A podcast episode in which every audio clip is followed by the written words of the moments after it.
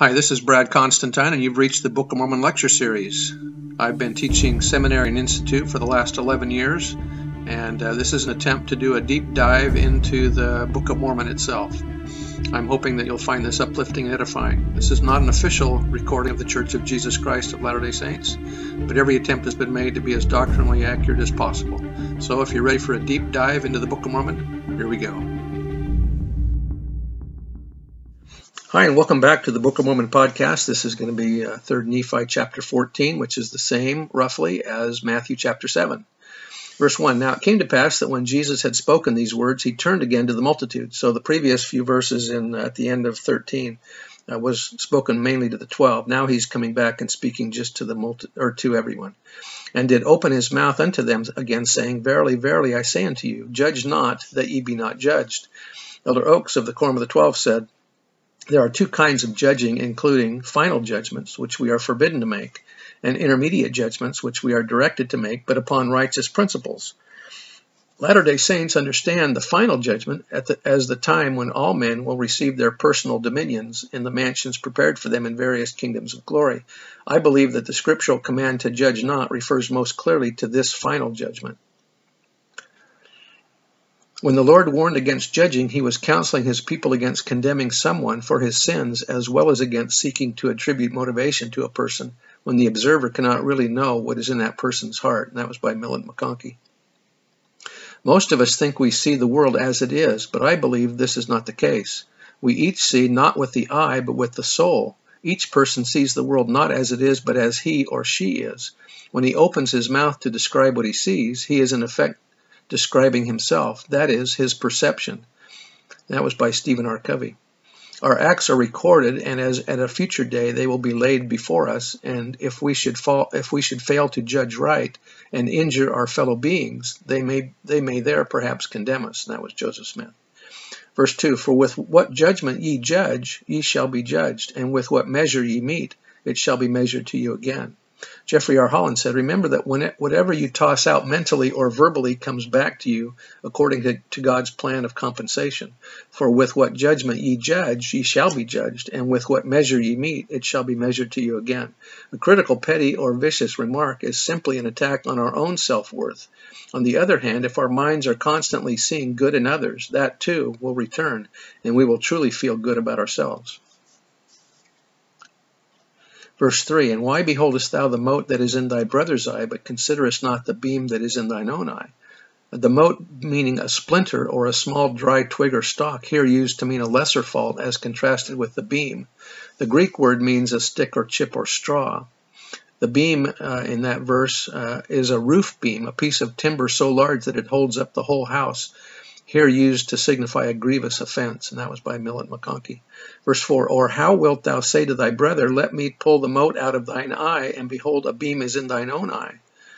Thou hypocrite, first cast the beam out of thine own eye, and then shalt thou see clearly to cast the mote out of thy brother's eye. Give not that which is holy unto the dogs, neither cast ye your pearls before swine, lest they trample them under their feet, and turn again and rend you. Boyd K. Packer said, A teacher must be wise also in the use of his own spiritual experiences. I have come to believe that deep spiritual experiences are given to individuals for the most part for their own instruction and edification, and they are not ordinarily to be talked about. I heard one member of the First Presidency say once, I do not tell all I know. I have not told my wife all I know. I have found that if I tell everything I know and explain every experience that I have had, the Lord will not trust me. There is also a scripture that says, Give not that which is holy to the dogs. Sacred personal experiences are to be related only on rare occasions. I made a rule for myself a number of years ago with reference to this subject. When someone relates a spiritual experience to me, personally or in a small intimate group, I make it a rigid rule not to talk about it thereafter. I assume that it was told to me in a moment of trust and confidence, and therefore I never talk about it. If, however, on some future occasion I hear that individual talk about it in public or in a large gathering, or where a number of people are present, then I know that it has been stated publicly and I can feel free under the right circumstances to relate it. But I know many, many sacred and important things that have been related to me by others that I will not discuss unless I am privileged to do so under the rule stated above. I know that others of the brethren have done the same. Verse 7 Ask, and it shall be given unto you. Seek, and ye shall find. Knock, and it shall be opened unto you. In English, this, this scripture provides its own acronym. Notice ask, A, seek, S, K, knock, ask. The words uh, ask, seek, and knock spell out ask. Isn't that cool? I think it's cool. Verse 8 For everyone that asketh receiveth, and he that seeketh findeth, and to him that knocketh it shall be opened. Or what man is there of you who, who, if his son ask bread, will give him a stone? Or if he ask a fish, will he give him a serpent? If ye then, being evil, in other words, in our fallen condition, know how to give good gifts unto your children, how much more shall your Father who is in heaven give good things to them that ask him? He seeks opportunities among his children to make known sacred things. God desires that we become as he is. He is not possessive of his status, of his standing. He seeks opportunities among his children to endow them with power from on high. If any of you lack wisdom, he said, let him ask of God that giveth to all men liberally, and upbraideth not, and it shall be given him. Nor is God's knowledge and power reserved for those called to lead the church. God hath not revealed anything to Joseph but what he will make known unto the twelve, and even the least saint may know all things as fast as he is able to bear them. We have but to ask, at the same time bringing out bringing our lives into harmony with the truths we already know. And that was by Millet and McConkie. Now, in, in keeping with this uh, thing about uh, asking and that God gives us bread and fish, uh, just keep in mind that God always gives good gifts. Uh, that even though sometimes we may ask for a particular thing, He's going to give us what's going to be best for us. If we are willing to accept His will, knowing that uh, He never gives bad things, He's always going to give us good gifts. Uh, but we have to be humble enough to, to realize that, that He's always going to do things in our best interest. Verse 12, Therefore all things whatsoever ye would that men should do to you, do ye even so to them, for this is the law and the prophets. The golden rule is treating others not only as we would be treated, but as the Father himself would treat them. If we assume that our desire always correspond to the desires of others, we have simply used a mechanical form of the golden rule to avoid empathy instead of using empathy as a necessary step in understanding others' special needs. Everyone has the deepest desire to be understood on his own level. Reaching out to envision another situation is the first step in applying the golden rule. This means giving serious attention and committed listening, thinking beyond your own sex, beyond your own age group, beyond your geographical area, beyond your family and social background, and even beyond your religious views. So Jesus asks you to treat others righteously before you can expect them to do the same. In other words, take the first responsibility and set the example for the way others should treat you. And that was by Richard Lloyd Anderson. Verse 13 Enter ye in at the strait gate, for wide is the gate, and broad is the way which leadeth to destruction, and many there be who go in thereat. Elder McConkie said the destruction of the soul consists in the inheritance of spiritual death in hell and not in the annihilation of the spirit. There is no such thing in all the economy of God as a soul or spirit ceasing to exist as such. Elder McConkie also said the course leading to eternal life is both strait, S T R A I T, and straight, S-T-R-A-I-G-H-T. It is straight, G-H-T, because it has an invariable direction. Always it is the same. There are no diversions, crooked paths, or tangents leading to the kingdom of God. It is strait, A-I-T, because it is narrow and restricted, a course where full obedience to the full law is required. Straightness, GHT, has reference to direction, straitness, AIT, to width. The gate is strait, AIT, the path is both straight and straight. Do you get it? Uh, kind of confusing, isn't it? Uh, hopefully I helped that help by spelling it, maybe. Thus, by entering in at the strait gate, AIT gate, which is repentance and baptism, meaning narrow, a person gets on the straight, GHT, and narrow path which leads to eternal life.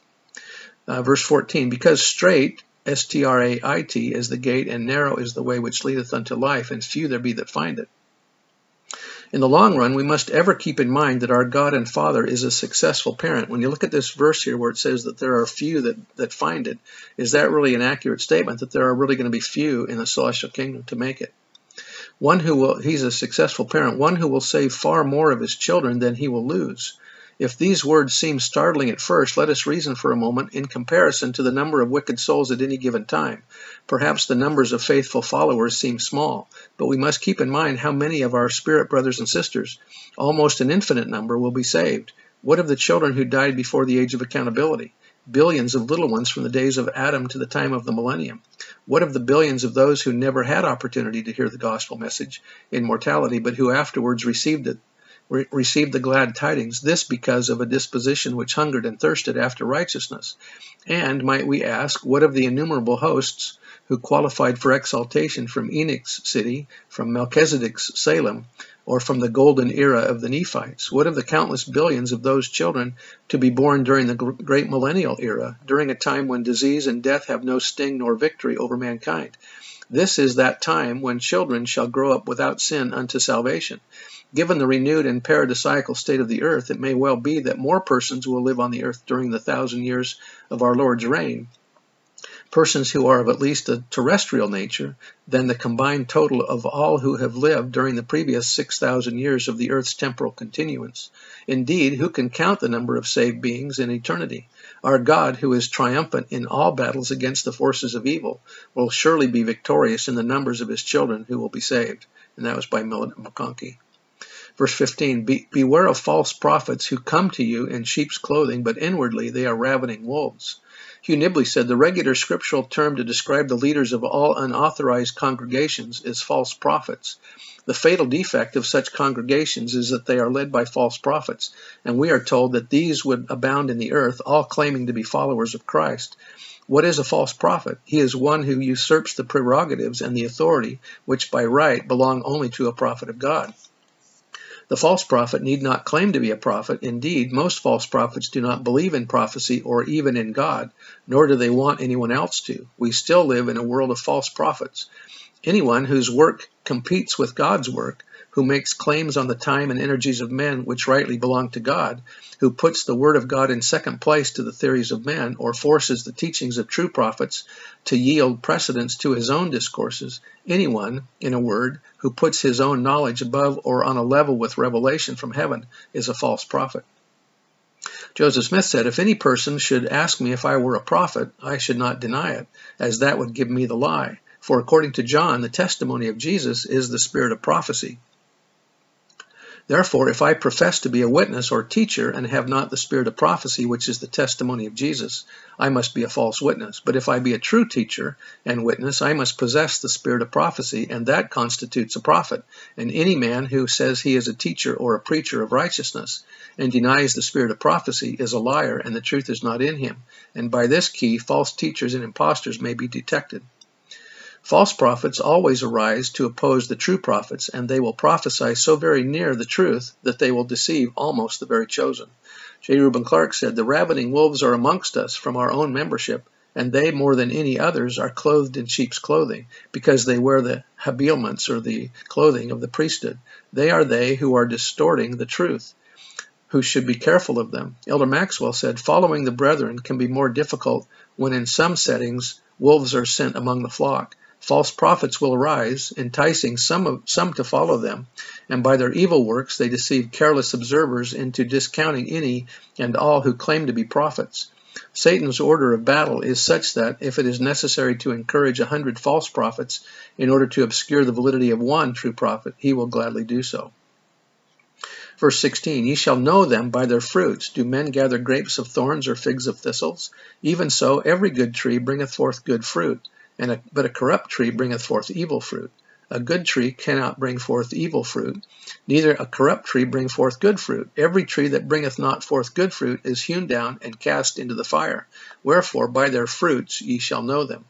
Elder M. Russell Ballard said, or catalogs some of the fruits which result from true discipleship, the fruits of confidence, security, and community that come from belonging to a church that cares about its people enough to assign home teachers and visiting teachers to make regular monthly visits to every home to make sure that everyone who lives there is healthy, happy, and spiritually well.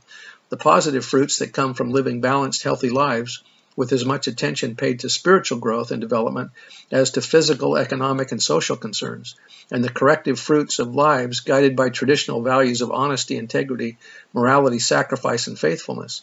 With these few examples, does it sound like I'm bragging? If so, please forgive me. We don't claim to have a corner on the, on the goodness market, nor would we pretend to profess that Latter day Saints live lives free of worldly care and concern. But we honestly and sincerely feel that God has given us something special, something infinitely worth sharing. And that's why I ask you to consider the fruits that come from the lives of members of the Church of Jesus Christ of Latter day Saints. For as the Savior himself said, Ye shall know them by their fruits. Do men gather grapes of thorns or figs of thistles? Elder McConkie said, Nothing more than the testimony of Jesus is needed to make a person a prophet. And if this revealed knowledge has not been received, a person is not a prophet, no matter how many other talents or gifts he may have.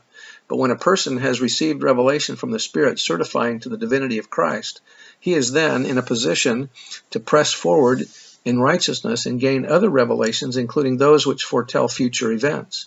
On this basis, should the necessity arise, those who are prophets are in a position where they could prophesy of all things. The mission of the prophets is not alone to foretell the future. Even more important is the witness they bear to the living of the divinity of Christ, the teachings they give of the plan of salvation, and the ordinances which they perform for their fellow man. All of the great prophets are possessors of the Melchizedek priesthood. As legal administrators, some have possessed keys enabling them to administer the fullness of gospel ordinances. The prophet Joseph Smith said, Any man who says he is a teacher or preacher of righteousness and denies the spirit of prophecy is a liar, and the truth is not in him. And by this key, false teachers and impostors may be detected. Verse 21 Not every one that saith unto me, Lord, Lord, shall enter into the kingdom of heaven, but he that doeth the will of my Father who is in heaven. Many will say to me in that day, Lord, Lord, have we not prophesied in thy name, and in thy name have cast out devils, and in thy name done many wonderful works? Elder McConkie said, these are the false ministers and those of the elders of Israel who are true ministers and prophets who have been on missions for the church, for instance, who have healed the sick and performed great miracles, but who did not magnify their callings all their lives and thereby endure in righteousness to the end. John Taylor said, "You say that means you say that means the outsiders. No, it does not. Do they do many wonderful works in the name of Jesus? This means you, Latter day Saints, who heal the sick, cast out devils that become careless, yet they think they are going into the kingdom of God. But I tell you, unless they are righteous and keep their covenants, they will never go there. Verse 23 And then will I profess unto them, I never knew you. Notice in the JST, it's rendered, Ye never knew me. Not just being active, but knowing Jesus. John Taylor said, I think that scripture is just as true today as it was 1800 years ago, just as binding as we shall find the results of it just as true. And when the secrets of all hearts are revealed, when the judgment is set and the books are opened, these things will be known and understood. How will it be then with Latter day Saints? Why those who are doing right and are full of integrity and have kept their covenants observed the law of God and walked in obedience to his commands will hear Jesus say, Thou hast been faithful over a few things, I will make thee ruler over many things. And then there are some others mentioned. Who are they? And what are they? Why, many who many will come to me and say, Lord, have we not prophesied in thy name? Have we not cast out devils in thy name, and in thy name done many wonderful works? Then he will say to them, Depart from me, for I never knew you. How will that fit on some of us, do you think? That belongs a little closer to some of us than we imagine. For I do not think that Gentiles do much prophesying in the name of God. I do not think they cast out many devils in the name of God, or do any wonderful works in his name. Jesus was speaking to a people that had done these things the same, perhaps as some of you have, and yet you have become careless and indifferent, and in many instances have made shipwreck of a good conscience, and failed to keep the covenants you have made. Again, the, the phrase, ye never knew me so fully as to be sealed up unto eternal life with your callings and elections made sure. And since you did not magnify your callings in the priesthood, you shall be cast out and be as though I never knew you. And that's from Millet McConkie. Verse 24 Therefore, whoso heareth these sayings of mine and doeth them, I will liken him unto a wise man who built his house upon a rock. We're talking here about the rock of Revelation. Verse 25 And the rain descended, and the floods came, and the winds blew and beat upon that house, and it fell not, for it was founded upon a rock. Keep the commandments so as to be able to withstand the trials and tests that are ahead. And every one that heareth these sayings of mine and doeth them not shall be likened unto a foolish man who built his house upon the sand. I can tell what you guys are all thinking. You're thinking of the song right now, aren't you? And the rain descended, and the floods came, and the winds blew and beat upon that house, and it fell, and great was the fall of it. We must be following the living prophets. I bear testimony that these things are true, and as you hum along the song, um, keeping the, the, the, true foundation here, and so that the rains don't uh, beat upon us and cause us to fall. I bear testimony of these things in the name of Jesus Christ. Amen. See you next time. Bye.